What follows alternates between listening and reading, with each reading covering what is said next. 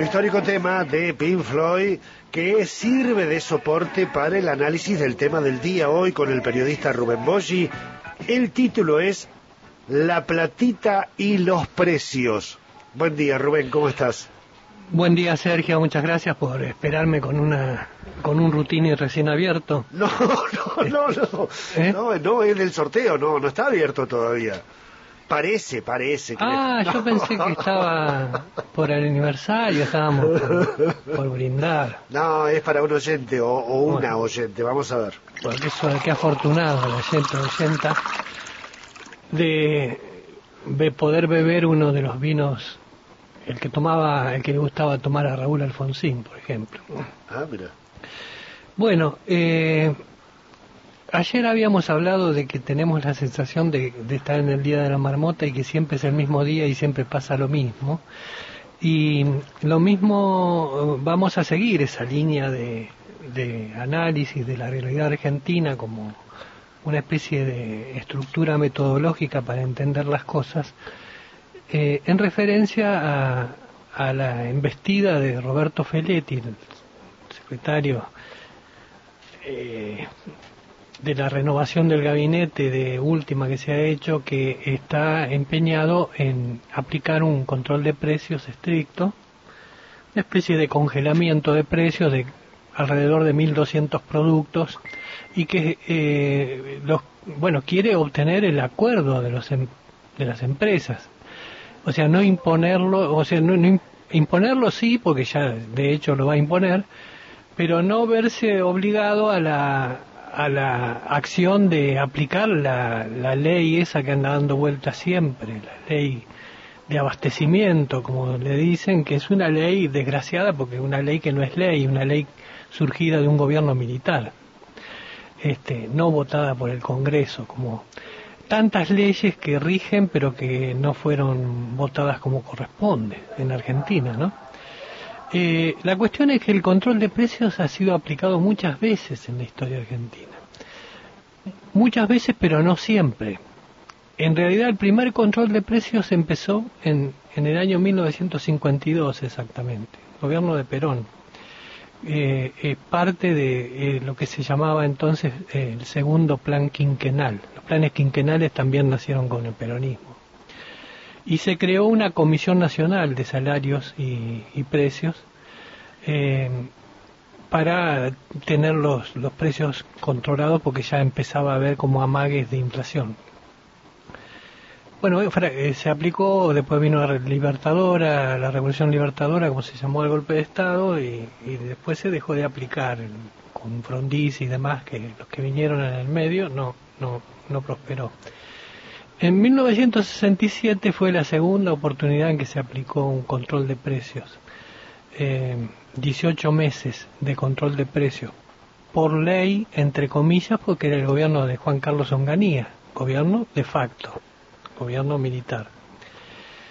Eh, también, durante esos 18 meses, parecía que no había inflación, estaba todo perfecto, cuando eh, terminó este, se vino una inflación galopante como suele ocurrir. El tercer acuerdo fue el pacto social de José Herbert Herbert, aquel ministro de Economía que había empezado vendiendo corbatas y que llegó a las altas esferas de, la nación. Eh, bueno, hizo un pacto, un, un, acta de compromiso firmado por la CGT, las empresas, los empresarios, el gobierno, y no sirvió para nada, eh, también pasó. Después vino José Alfredo Martínez de Oz y en 1977 también, entre todas las cosas que hizo, que abrió importaciones, cerró exportaciones, eh, bueno, eh, también hizo control de precios. En aquellas épocas me acuerdo que había que poner carteles en todo. Me acuerdo porque trabajé transitoriamente en algunos comercios como dependiente y una de las cosas más complicadas era armar la vidriera, porque había que ponerle un cartelito con el precio a cada cosa que ponías en la vidriera. Si se trataba de una ferretería, por ejemplo, bueno, empezaba a las 6 de la mañana y terminaba a las 10 de la noche poner los precios. Después vino, bueno, ya eh, con la recuperada democracia desde el 83, en el 85 el plan austral incluyó un congelamiento, un control de precios, eh, además de de, pasar de la moneda de, que un billete de mil pesos pasó a, valer un, austral. O sea, le, quitamos tres ceros.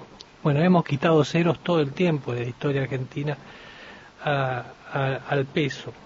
Y después vino aquella famosa estabilidad de, de la convertibilidad de Domingo Cavallo, que fue un control no de precios, pero sí un control eh, de, la paridad del peso con el dólar y que redundó en una estabilidad de precios. Quizás la que más duró de toda esta breve historia que te acabo de contar, Sergio. Duró dos o tres años.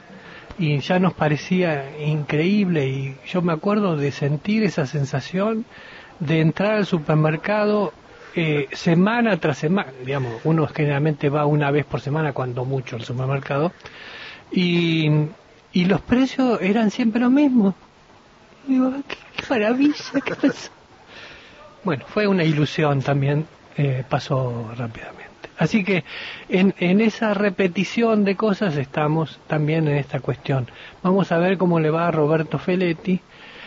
Eh, los empresarios se están quejando, por supuesto. Eh, vamos a ver si se firma un pacto social, un acuerdo social como el que se firmó con José Bergelbar y, vamos a ver sobre todo qué resultado tiene.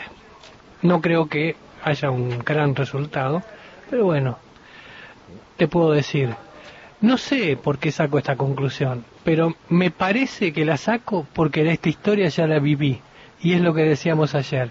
Te puedo decir lo que está pasando, lo que va a pasar mañana, pasado y el mes que viene.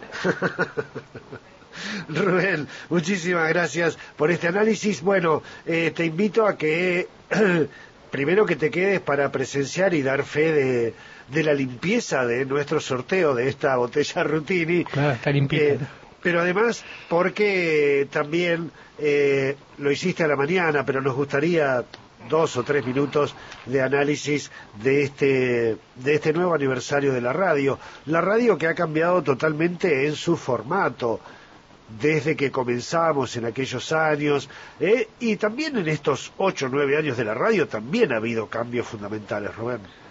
Sí, claro. Eh, bueno, la, radio, esta radio empezó en el décimo piso de, de, la, de la calle Carlos H. Rodríguez 365 y, y, vino acá a Montevideo 605, del alto al bajo, y del alto además del décimo piso. O sea que claro. en, en términos de, de, espacio temporal es como que nos vinimos abajo.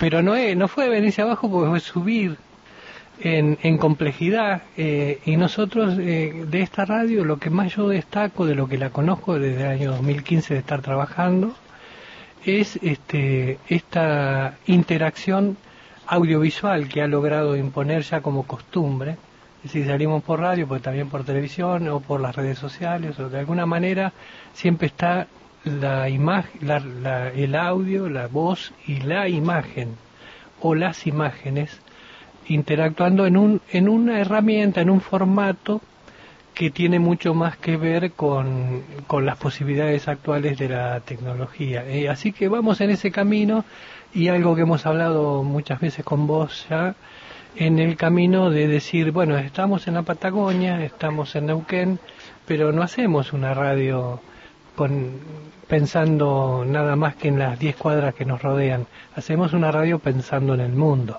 y como tal nos comunicamos y hablamos para y hacia el mundo entero. Así es. Eh, acaba de llegar eh, un mensaje desde Río Gallegos que nos dice eh, acaba de sufrir otro temblor el Calafate. Dice esta vez duró dos o tres segundos, algo menos que el anterior, pero ya la gente está algo asustada con lo que pasaron. nos llega, nos acaba de llegar desde Río Gallegos y desde el Calafate. Vanessa Morosowski también nos está enviando imágenes de eh, este pequeño temblor que sigue al que hubo eh, en estos días y certifica lo que decíamos, ¿no? Hace un rato nos enviaban imágenes de un choque en cadena en el acceso al aeropuerto aquí en Neuquén, ahora desde Gallegos de un nuevo temblor de Calafate. Y todo lo que pasa en el mundo nos llega y nosotros lo comunicamos. Y claro, y nos llega porque hemos abierto esa, ¿no? Como esa posibilidad, Exactamente. Rubén Boschi, feliz aniversario en nombre tuyo. el reconocimiento también a la empresa, por supuesto, que abre las puertas de esta radio. Eh, la veo a Carmen San Martín eh, y es la radio, la radio hecha ella, ¿no? Tantos años y tanta pasión por esta comunicación radial. Realmente, eh, podés escuchar por Spotify también otro cambio, ¿no? Rubén. Por Spotify podés escuchar también la columna de Rubén Boggi.